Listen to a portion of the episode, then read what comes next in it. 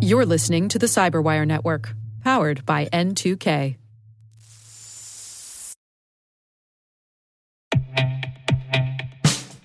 And now, a message from Cyberbit. Mastering cybersecurity is like mastering a sport. You build muscle memory through rigorous practice, then you train as a team to foster cohesion while operating under pressure. Like athletes, cybersecurity professionals thrive on hands on simulation. But traditional courses, certifications, and open source labs won't build you a winning team. You need Cyberbit. Cyberbit offers a hyper realistic simulation environment for your SOC, IR, and C suite to refine your skills, all using the market leading SIEMs, EDRs, firewalls, and WAFs they use every day. Cyberbit is offering Cyberwire listeners a free live fire exercise. Sign up your team now at cyberbit.com slash cyberwire.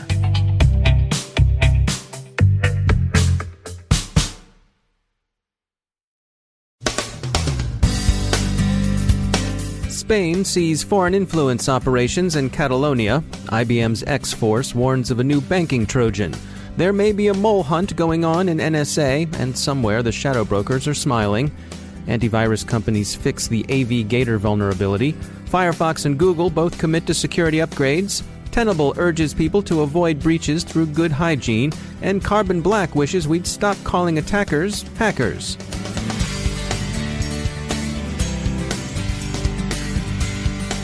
I'm Dave Bittner with your CyberWire summary for Tuesday, November 14th, 2017.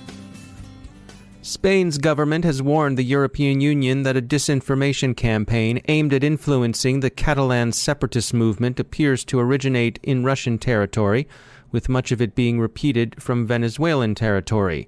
The Spanish defense minister stopped short of formally accusing the Russian government because, of course, attribution is difficult.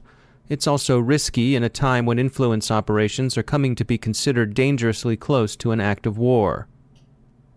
Security researchers from IBM's X Force have spotted a new banking Trojan, which they're calling Iced ID. It's new and apparently still under development, but it appears capable of using both redirection and web injection attacks. Until now, Dridex had been the only prominent banking Trojan to employ both kinds of attack. X Force thinks Iced ID is using Emotet's botnet infrastructure to distribute itself. The NSA mole hunt continues as a long piece on the shadow brokers the New York Times published over the weekend is still drawing a great deal of comment. Observers tend to make a couple of points. First, the leaks that have reached the world through the shadow brokers cast doubt on any organization's ability to safeguard sensitive information. Second, every enterprise should bring its patches, particularly patches for mobile devices, up to date, as many fear a wave of mobile system hacking. Suspicion centers on either Russian intelligence services or on some group of disgruntled insiders. A question some pundits are raising and answering is this. If the shadow brokers are indeed run by Russian intelligence services, why would they have leaked NSA tools to the world? Why wouldn't they simply have used them, quietly, to work their damage against U.S. targets? This is being cited by some as grounds for thinking, in fact, the brokers aren't really the Russians at all, but some sort of disgruntled insiders. CBS This Morning, for example, yesterday interviewed their in house national security contributor Michael Morell, a former acting director of Central Intelligence, who said he's not sure. He said, quote, If Russia had access to NSA in terms of cyber, internet access, or in terms of an insider, why would they go public and give that up? I tend to think this is either a disgruntled insider or an outside group. That's certainly a possibility, and intelligence services everywhere are notoriously sensitive about doing or saying anything that could reveal sources and methods. Indeed, their wariness about doing so is a common source of frustration on the part of the operators, who are the intelligence services customers. But there are at least three other points worth making. First, releasing tools that came rightly or wrongly to be generally attributed to NSA was a hard shot at the agency's reputation. An article in Esquire this week has the sophomoric but representative title, The NSA Still Effing Up and a reputation for effing up is not a good thing for anybody, still less for the premier U.S. SIGINT shop. But don't take it from Esquire, take it from Sputnik too. The Russian news outlet primly said Monday that the NSA was dealt a severe blow by a massive infiltration that resulted in the theft of cyber weapons by unidentified hackers, calling into question its value to U.S. national security. Touching as Sputnik's concern for good government and U.S. national security may be, it's not a good look for Fort Meade. So reputational damage hurts an intelligence agency as much as it hurts, say, a credit bureau or a telecom company. Maybe it hurts even more especially when legal authorities like Section 702 are under consideration by Congress. Section 702 gives NSA authority to intercept foreign signals, subject to oversight by the FISA court. This authority is widely regarded within the U.S. intelligence community as essential to the IC's ability to do its job. Section 702 skeptics see the law as a threat to privacy and domestic civil liberties, and hope for its sunset at the end of the year. Such damage obviously works to the advantage of nation state adversaries, who surely have their own reasons for disliking Section 702. Second, one of the most damaging things any security service can undergo is a mole hunt. The most famous one that's broken out into public awareness is the still controversial mole hunt that tore through the CIA during the later tenure of Langley's legendary counterintelligence chief, James Angleton. A mole hunt at Fort Meade, with the attendant mistrust, suspicion, and fear it could engender, could also likewise work to the advantage of a nation state adversary. Third, it's worth noting that the shadow brokers started to sell, or more accurately, dump, their material in August of 2016. This is some months after an as yet publicly unnamed NSA worker was found to have highly sensitive material on a compromised laptop. If a foreign intelligence service became aware that their operation had been blown, that would change its calculus about sources and methods, possibly tipping the balance in favor of disclosure. If you'd had an in at NSA but had it no longer, why not go for the confusion and reputational damage? It's been reported that some widely used antivirus software products are vulnerable to a proof of concept exploit, AVGater, that could bypass their protections. Researcher Florian Bogner found the problem and privately disclosed it to the affected vendors.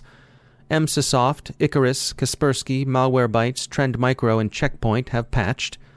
The exploit's not trivial to use, since it requires admin access, but then admin access has been achieved by hoods in the past.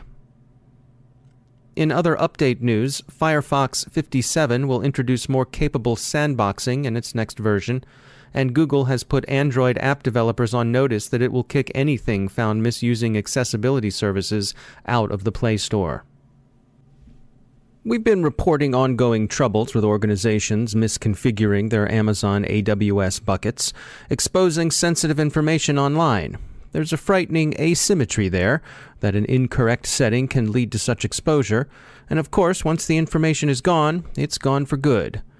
Steve McGregory is Senior Director of Applications and Threat Intelligence at Ixia, a Keysight company, and he makes the case that cloud providers need to simplify their offerings and help cut through the noise. I think what we've done with the cloud and what we've introduced is basically infinite processing and bandwidth. It's not really infinite, we know that. But if you go back 10 years ago, to get access to a lot of bandwidth, or, um, you know, you had co locations, uh, you'd have to take ownership of those systems and manage it yourself. But today, at the fingertips, we can scale massively around the globe very easily.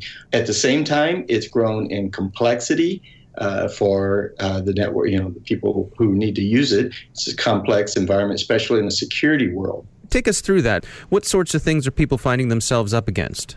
It's the unknown. So, in the security industry, I've always said that we have a great problem, which is lack of awareness. People don't know what's out there that can harm them. When you go to the cloud, there's a great bit more of that potentially. you have sort of opened up your attack surface without knowing, possibly. One employee could accidentally leave off uh, a very an access control list, let's say, could easily just forget to um, limit that control or access to that system to the IPs that they want to. And because of the way today you can scan the internet in literally minutes, uh, that system will be found and probably compromised within a matter of minutes. It's easier to say it will be than just probably. What we see is the, the same old, same old happening over and over again what we have here are a lot of opportunities in the security and in the cloud industry to simplify the solutions, remove some of the difficulty in these techni- technology um, that we're putting together, uh, and the opportunities for the security people is to reduce the noise and point to the areas where people need to focus. What I'm saying is that instead of relying on people to be the primary point that's going to make a decision to make something safe, that system or uh, infrastructure or uh, software application should be safe from the get go. So, when you say simplify, uh, take us through what do you mean by that?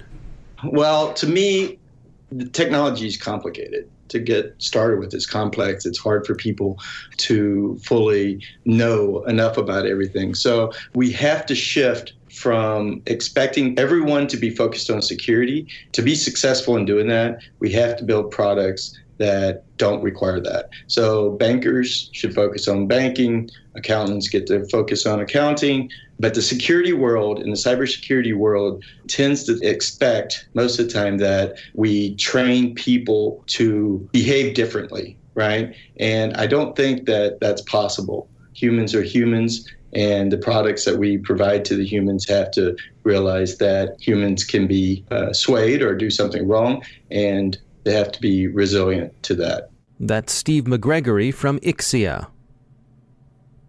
For all the justified concerns about foreign intelligence services hacking, Tenable's CEO Amit Yoran thinks that sometimes attempts to blame state sponsored espionage services for major data breaches can be a load of self serving hooey He's been blogging about recent testimony by some current and former CEOs before Congress, and he points out that a lot of the more spectacular data breaches of 2017 and before could have been prevented by some sensible application of digital hygiene.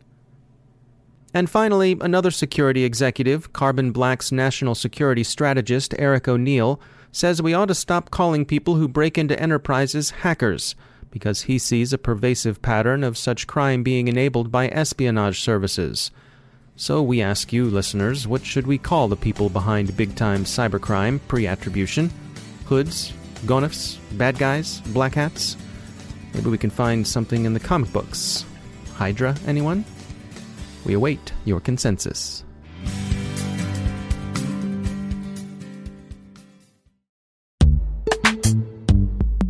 Every day, your IAM tech debt grows. Your multi generational services struggle to work together. Building an identity fabric can fix this.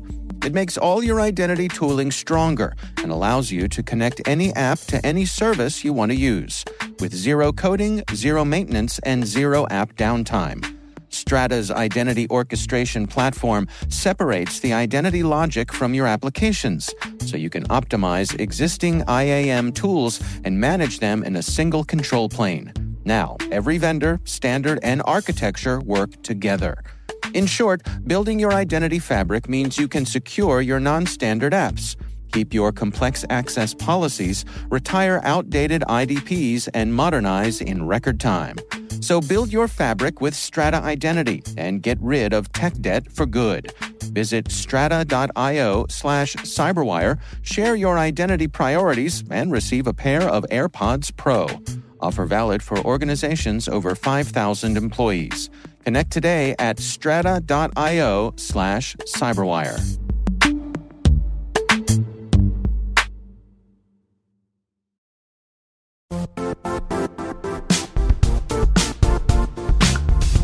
The IT world used to be simpler. You only had to secure and manage environments that you controlled. Then came new technologies and new ways to work. Now, employees, apps, and networks are everywhere. This means poor visibility, security gaps, and added risk. That's why Cloudflare created the first ever connectivity cloud Visit cloudflare.com to protect your business everywhere you do business.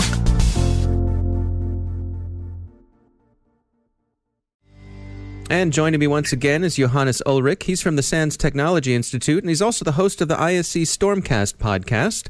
Uh, Johannes, welcome back. Um, you know, random numbers are an important part of uh, cybersecurity, certainly uh, cryptography. You wanted to touch on uh, issues with weak random number generators today. Yeah, thanks for having me again. Uh, weak random number generators uh, is just one of these issues that doesn't seem to go away, in particular, as uh, we are talking about Internet of Things and small devices.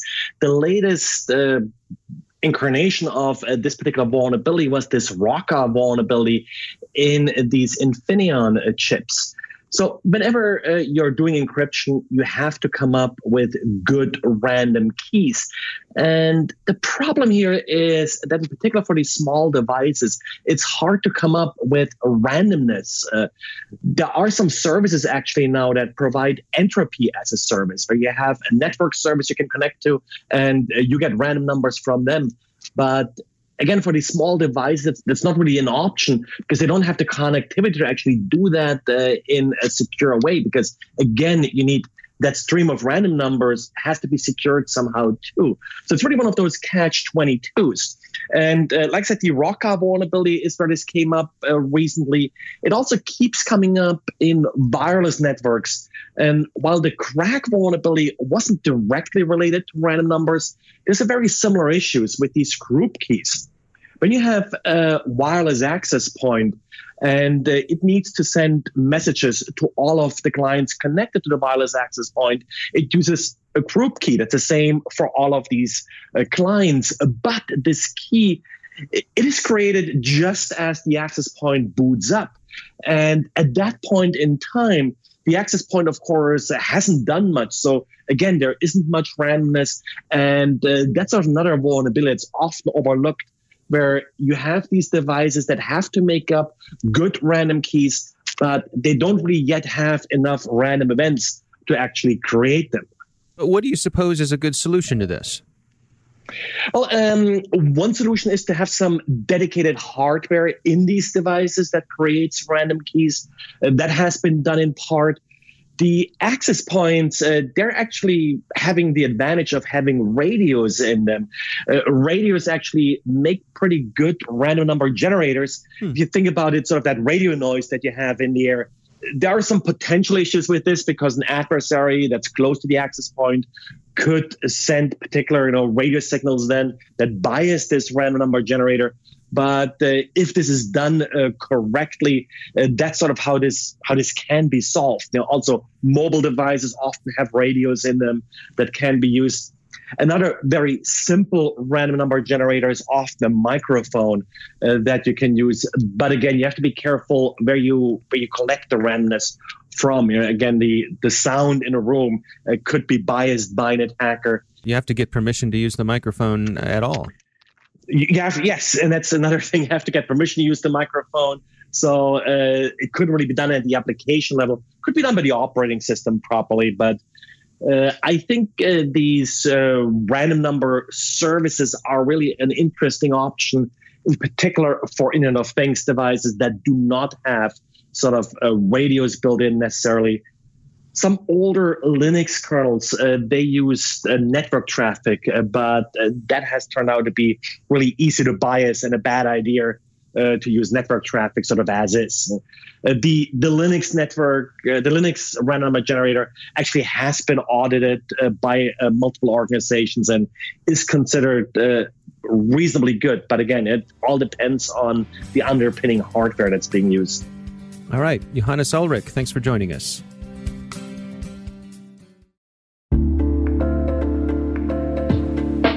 Are lengthy security reviews pulling attention away from your security program? With the largest network of trust centers, Vanta can help you streamline security reviews to win customer trust, save time, and close deals fast. Proactively demonstrate security by showcasing key resources like your SOC 2 or ISO 27001 and provide real time evidence for passing controls. And when a security questionnaire is required, Vanta takes the first pass for you Visit vanta.com slash cyber to take a self-serve tour. That's vanta.com slash cyber.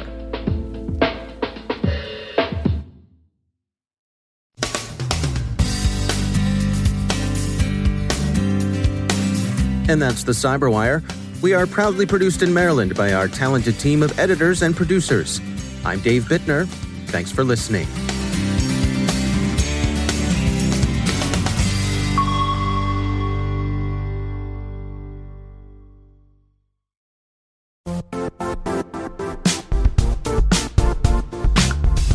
Now, a word from our sponsor, Zscaler, the leader in cloud security.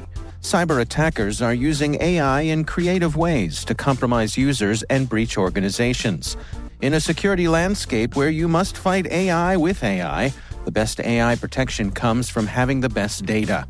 Zscaler has extended its zero trust architecture with powerful AI engines that are trained and tuned by 500 trillion daily signals.